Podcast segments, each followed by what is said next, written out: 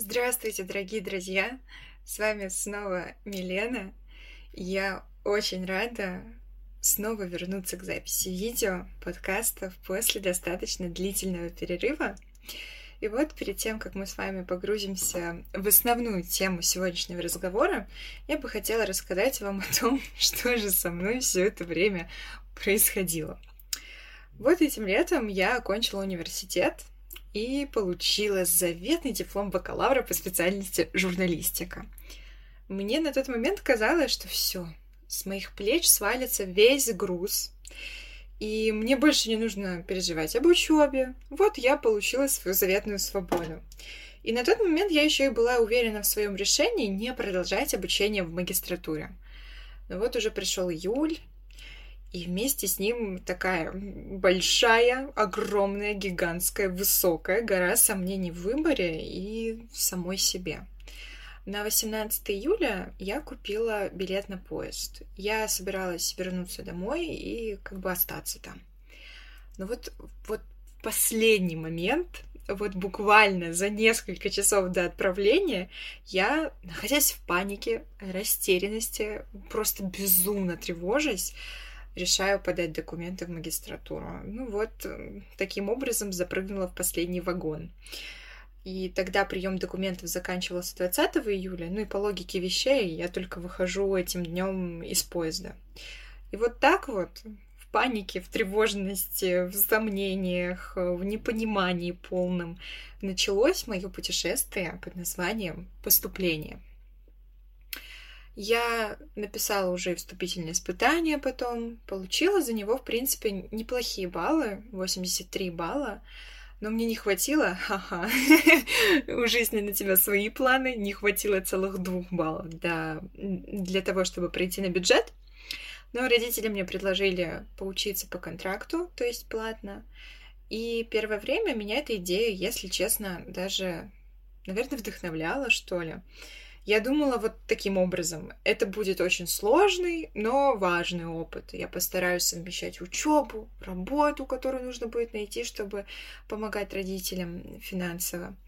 Но потом со временем я стала замечать, что в этом плане, который я себе так вот вообразила. Причем сложно назвать это, наверное, все-таки планом. Это скорее идея, потому что в плане есть какие-то определенные шаги, какие-то действия, которые ты можешь выполнить. А здесь вот такое вот эфемерное представление своей жизни, что у меня есть какая-то там работа, какая-то там учеба, это как-то нужно совмещать. В общем, ничего не понятно. И вот я стала замечать, что в этой идее о магистратуре, о работе, идея жизни в Москве такой вот, в ней очень много моментов, которые меня сильно тревожили. Наверное, основным было, есть и будет, это вопрос места, где ты живешь, это общежитие. Ну, в целом, я не могу сказать, что жизнь в общежитии — это полный дискомфорт. Нет, скорее много бюрократических моментов, через которые тебе нужно пробираться. Вот именно они являются главным источником дискомфорта вот в этой жизни общажной. И этот дискомфорт я вспоминала, что я его испытывала во время учебы и без работы. И вот в итоге, поразмыслив, я решила вернуться к своему изначальному плану год без учебы в университете. Мне было очень сложно принять этот факт. То есть мое решение вроде было бы твердым, но не совсем. Я очень часто натыкалась на записи людей, которые поступили в магистратуру или поступили только в бакалавриат, и у них была возможность выбирать. И я смотрела на своих друзей, товарищей, которые смогли все сделать. Я думала, вот, какие они молодцы. У них был какой-то четкий план, у них были цели, а вот я такая вот квашня, капуста квашеная раскисла. Тут, ну, я им завидовала, если честно. Но я поняла, что нет в этом смысла, нет смысла так отчаиваться, потому что я на самом деле не отказалась от идеи учиться в магистратуре, я просто отложила ее на год.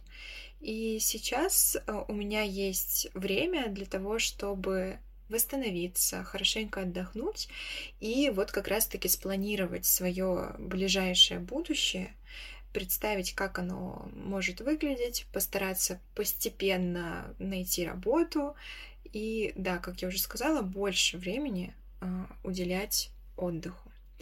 И вот тут, конечно, нужно уже плавно переходить к основной теме нашего с вами разговора, к тревожности.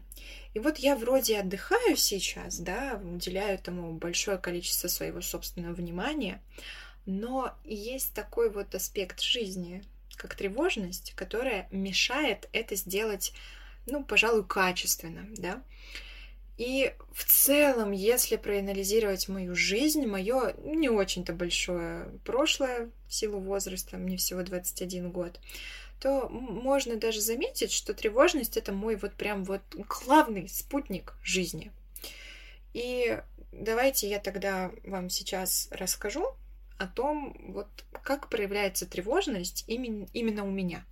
Здесь стоит сначала подчеркнуть, что у тревожности, конечно, могут быть такие основные симптомы, но мы все с вами очень разные, и моя история, то, как проявляется моя тревога, все это может сильно отличаться от вас. Или даже наоборот, вы во мне сможете увидеть себя.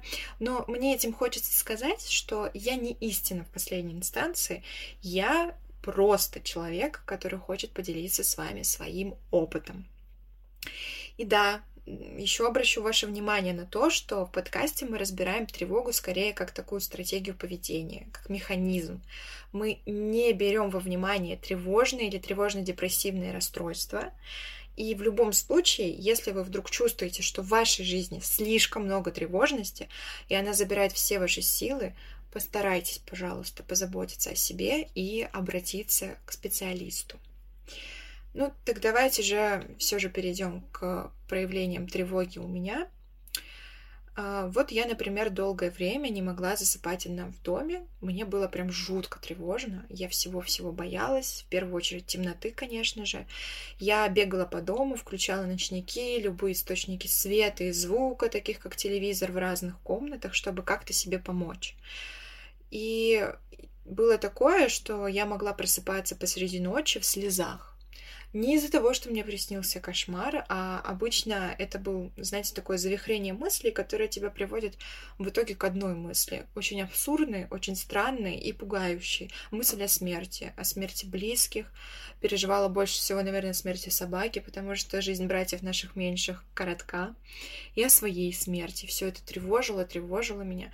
В какой-то момент у меня даже были такие сонные параличи, один был очень такой яркий, жуткий, невыносимый. И да, я заметила, что они появлялись в пиковые моменты стресса, когда все, все, все, все, все в жизни навалилось, и много учебы, ты совсем не справляешься. Кажется, что ты потерял совсем контроль над своей жизнью.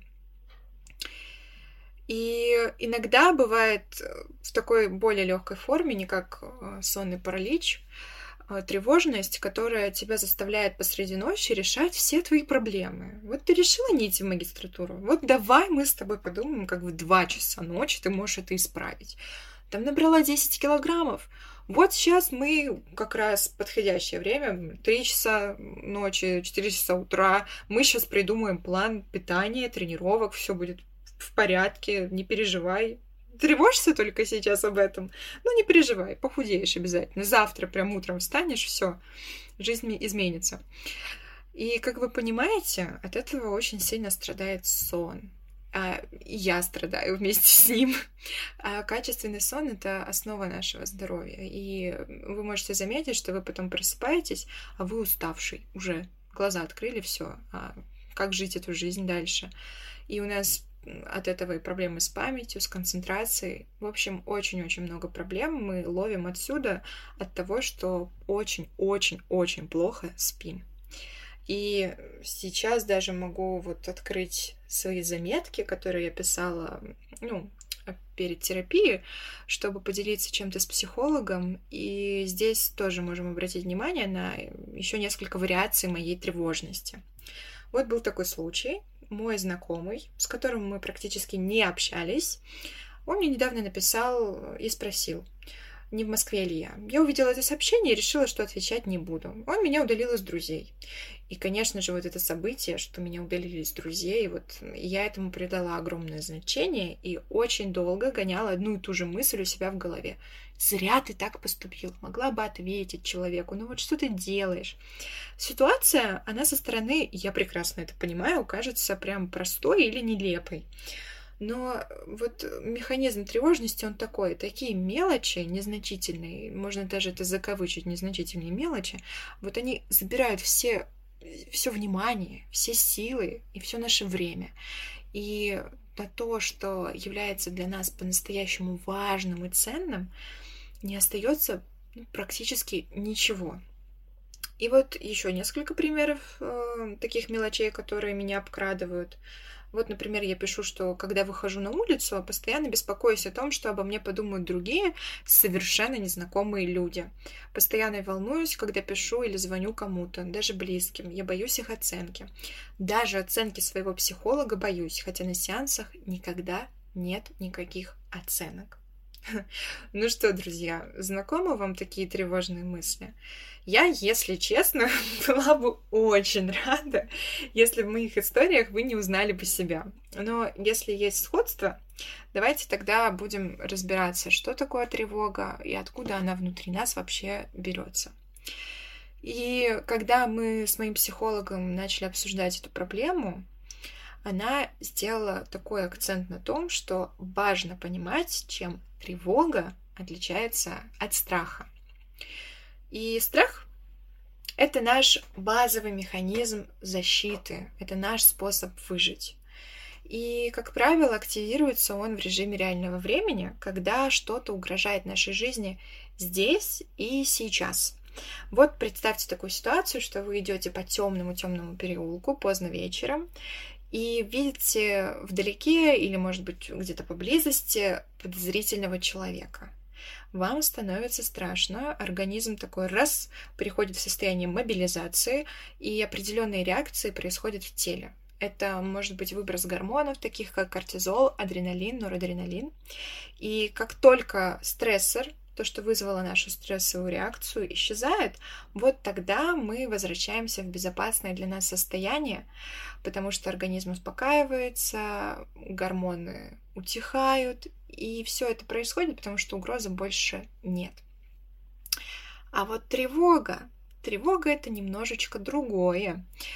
Тревогой можно назвать некую вот такую вот производную от страха.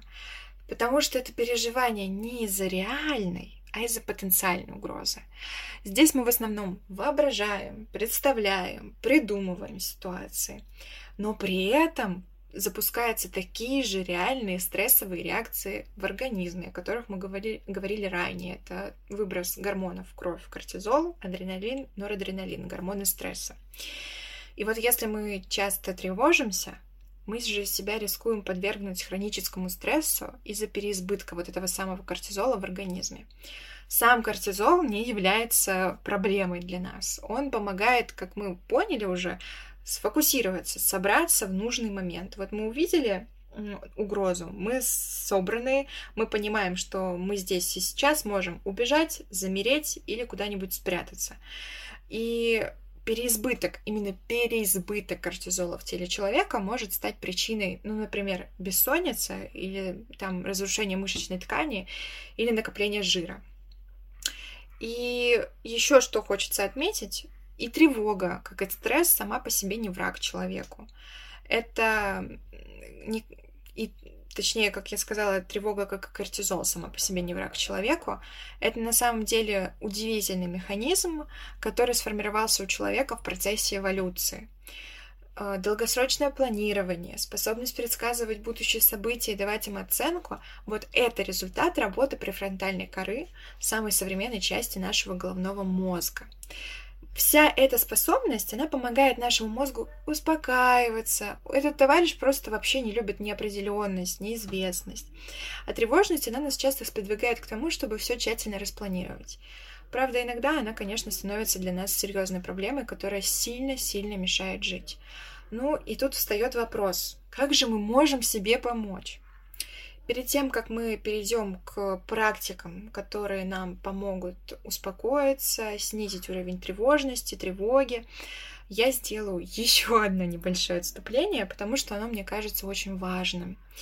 Наша цель, помните это, это не избавить себя от тревоги или стресса раз или навсегда. И вот если мы здесь говорим про стресс, то и в нем, как и в тревоге, как и в кортизоле, нет ничего смертельного для человека, если он, конечно, не приобретает хронический характер тому же стрессовые реакции в нашем организме запускаются не только по причине отрицательных, но и по причине положительных событий, таких как, например, женитьба, новая работа, переезд в новый город. То есть все позитивные события, они для нас являются тоже потенциальной угрозой. Наш мозг э, их так воспринимает, потому что все, все это связано с переменами, а мозг человека сильно им сопротивляется обычно. И помните, что мы с вами просто люди, и вряд ли мы сможем с вами избежать в жизни боли, тревоги, стресса. И вот я не знаю, насколько будет справедливым мое утверждение, но мне кажется, что важнее всего не то, что с нами происходит, а то, как мы к этому относимся, что мы с этим можем сделать, Справляемся ли мы со своими эмоциями? Можем ли мы обратиться за помощью, если чувствуем, что она нам необходима? При этом, конечно, не нужно стремиться быть сверхчеловеком, роботом, машиной. Мы не должны доводить наши навыки, ну, например, эмоциональной регуляции до какого-то мифического совершенства. Все завязано на наших личных, индивидуальных потребностях, желаниях, на нашем комфорте. И вот повторю, мы с вами просто люди, и да, иногда мы можем быть разбитыми от горя, мы можем не знать, что делать, куда двигаться дальше. Мы имеем право на любые наши чувства, эмоции, реакции, и мы имеем право ошибаться. Мы не должны достигать пиковой точки просветления, когда мы становимся человеком, который всех может понять, простить, таким вот сверхчувствительным эмпатом. И вот я уже упоминала, что хочу вам дать э, практики, которые помогают справиться с тревожным состоянием. Но перед этим еще одно отступление, да? Мы должны понимать, что сделав одно упражнение один единственный раз, мы не придем к заветному освобождению. Эти практики, они, знаете, могут стать вашим вашими помощниками в течение всей жизни. Да, всей жизни. Речь не идет о том, чтобы насильно себя заставить вставать в каждый, каждый день в 5 утра, открывать свой дневник благодарности и начинать со слезами на глазах писать в него аффирмации пустышки. Нет, еще раз нет. Здесь важна гибкость, подвижность и адаптивность. И вот пока я об этом всем думала, пока вам все это рассказывала, мне в голову пришел отрывок из книги Мэгги Нельсон о свободе, четыре песни о заботе и принуждении, которую я сейчас читаю, про освободительную риторику. И с вашего позволения я бы хотела зачитать этот отрывок. Он будет достаточно большим, но я искренне надеюсь, что э, мысль, которую я хотела до вас донести, станет для вас более яркой и ясной, благодаря тому, что написала автор этой книги. Вторая причина, которая усложняет первую, состоит в том, что у меня уже давно есть претензии к освободительной риторике прошлых эпох, особенно к той, что рассматривает освобождение как разовое событие или как серию событий. Ностальгия по прошлым представлениям об освобождении, во многом связанным с мифологией откровения, мятежа, революционного мачизма и телеологического прогресса, часто кажется мне в лучшем случае бесполезной перед лицом определенных вызовов настоящего, таких как, например, глобальное потепление. Мечты о свободе, где достижение последней неизменно изображается как день расплаты, например, день, когда все дети Божьи смогут взяться за руки и петь словами старых негритянских песнопений, Наконец-то свободны, наконец-то свободны, великий Бог всемогущий. Наконец-то мы свободы, свободны, по версии Мартина Лю... Лютера Кинга-младшего. Могут иметь решающее значение и помочь нам представить будущее, которое мы ищем. но они также могут заставить нас воспринимать свободу как достижение будущего, а не как нескончаемую практику в настоящем, нечто происходящее прямо сейчас. И если уступить свободу ядовитым силам, прискорбная ошибка, такая же ошибка – яростно цепляться за механические, затхлые представления о свободе. Именно по этой причине проводимое Мишелем Фуко различие между освобождением, воспринимаемым как мгновенный акт, и практиками свободы, воспринимаемыми как непрерывное действие, стало для меня ключом к разгадке. Он пишет, «Освобождение открывает целое поле для новых отношений власти – и речь идет о том, чтобы контролировать их всеми практиками свободы. Мне очень нравится это заявление. Я бы даже сказала, что это основополагающий принцип этой книги. Несомненно, некоторым это покажется чудовищным занудством. Властные отношения, контроль. Разве не весь смысл в том, чтобы отказаться от всего этого? Возможно, но будьте осторожны со своими желаниями. Венди Браун разделяет эту точку зрения, когда говорит, что свобода самоуправления требует изобретательного и осторожного использования власти, а не восстания против авторитета, трезвого, утомительного и в отсутствии родителей. Мне кажется, она права, даже если трезвый, утомительный в отсутствии родителей – довольно суровый лозунг, особенно для тех, кто уже чувствует себя измотанным и лишенным заботы. Но мне такой подход кажется более вдохновляющим и реалистичным, чем, как сказал французский экономист Фредерик Лордон, ожидание заключительной грандиозной ночи освобождения, апокалиптического противостояния, за которым последует внезапное и чудесное пришествие совершенно иного типа людей и совершенно иных социальных отношений.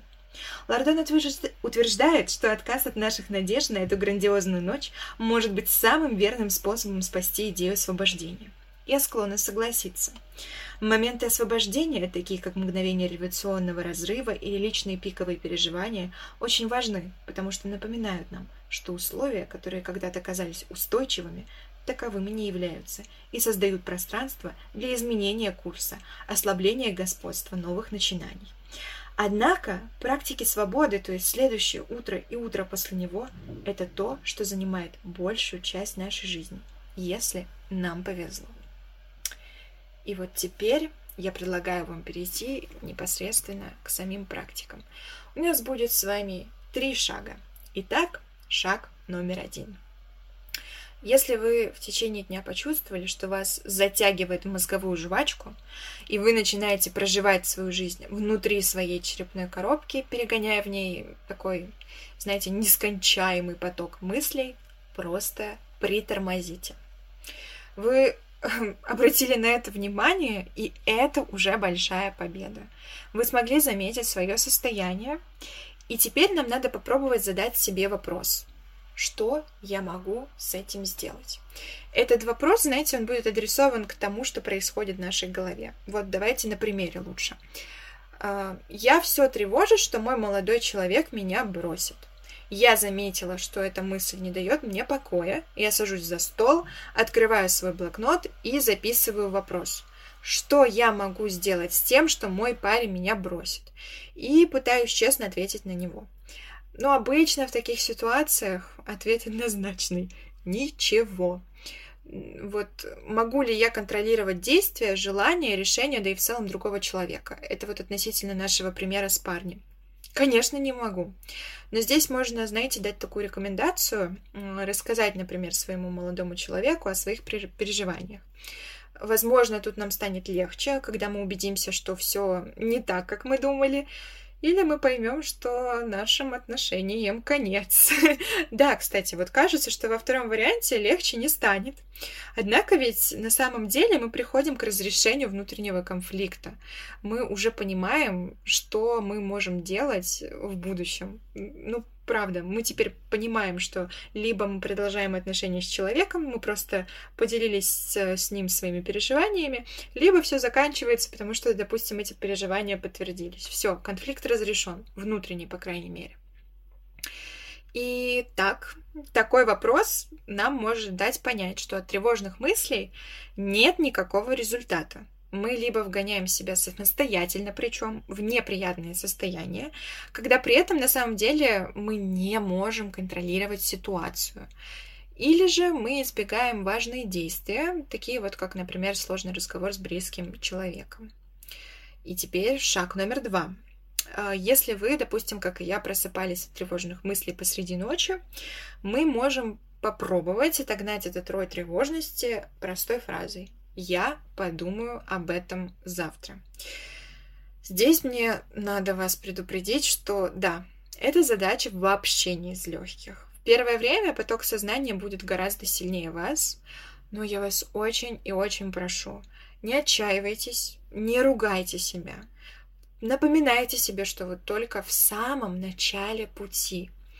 Совсем недавно вы научились уже замечать свою тревожность, осознавать, что она отбирает у вас время и силы. И уже потихоньку, шаг за шагом, день за днем, ночь за ночью, вы будете переходить к тому, э, что сможете с легкостью даже одной фразой остановить себя и продолжить спокойно спать. Теперь шаг номер три. Вот мы научились себя останавливать, когда сильно-сильно тревожимся. Но нам нужно найти замену вот, это, вот этой тревоги. Нам нужно найти альтернативу, другое действие. И мы будем вырабатывать с вами навык переключения внимания. И вот сейчас я вам дам практику. Ее, как и другие два предыдущих шага, давала мне мой психолог. Э, в эту практику будут включены два предыдущих шага. То есть мы задаем себе вопрос, останавливаемся, и вот этот новый элемент переключение. Практика называется «Избавление от тревоги при помощи гештальтерапевтической техники». Она поспособствует уменьшению тревожных симптомов. Итак, первое, что мы должны сделать, это задать себе вопросы и постараться быть максимально честными в ответах на них. Какие вопросы нужно себе задать? Не портит ли волнение за мое будущее качество моей настоящей жизни? Я тревожусь, потому что мои проблемы большие и неразрешимые, или я ничего не делаю, чтобы их решить? Я могу прямо сейчас совершить то, чего боюсь. Например, спланировать дальнейшие действия или серьезно побеседовать с человеком, с которым долгое время откладывался разговор. Второе действие – это после ответов нужно будет постараться мысленно представить все свои сегодняшние волнения и прожить их в моменте. Далее мы будем стараться переключаться и концентрироваться на окружающей действительности. Нам нужно будет подумать, что мы чувствуем в данную минуту, какие звуки мы слышим. Нужно будет обращать внимание на цвета и запахи. Потом мы напишем на бумаге все, что почувствовали. Далее нужно будет прислушаться к внутренним ощущениям, к ритму ударов сердца, к нашему дыханию и тоже записать, что мы ощущаем. Отвечайте себе на вопрос, все ли части тела я ощущаю. Если нет, нужно будет повторить анализ ощущений и уже делать акцент на той части тела, которая бездействовала. И вот такие поэтапные практики, которые требуют при этом ваших усилий, вашего внимания, могут помочь справиться с тревогой, успокоиться и переключить внимание. И вот теперь я предлагаю зарезюмир... зарезюмировать наш с вами разговор. Мы с вами выяснили, что тревога — это подарок эволюции человеку. Тревога — это производная от страха, и она отличается от него тем, что мы беспокоимся о том, что еще не произошло, а только может произойти. В самой тревоге нет ничего плохого, поскольку этот механизм обеспечивает нам умение выстраивать долгосрочные планы и оценивать свои действия. С проблемами мы можем столкнуться именно в тот момент, когда тревоги становится очень много.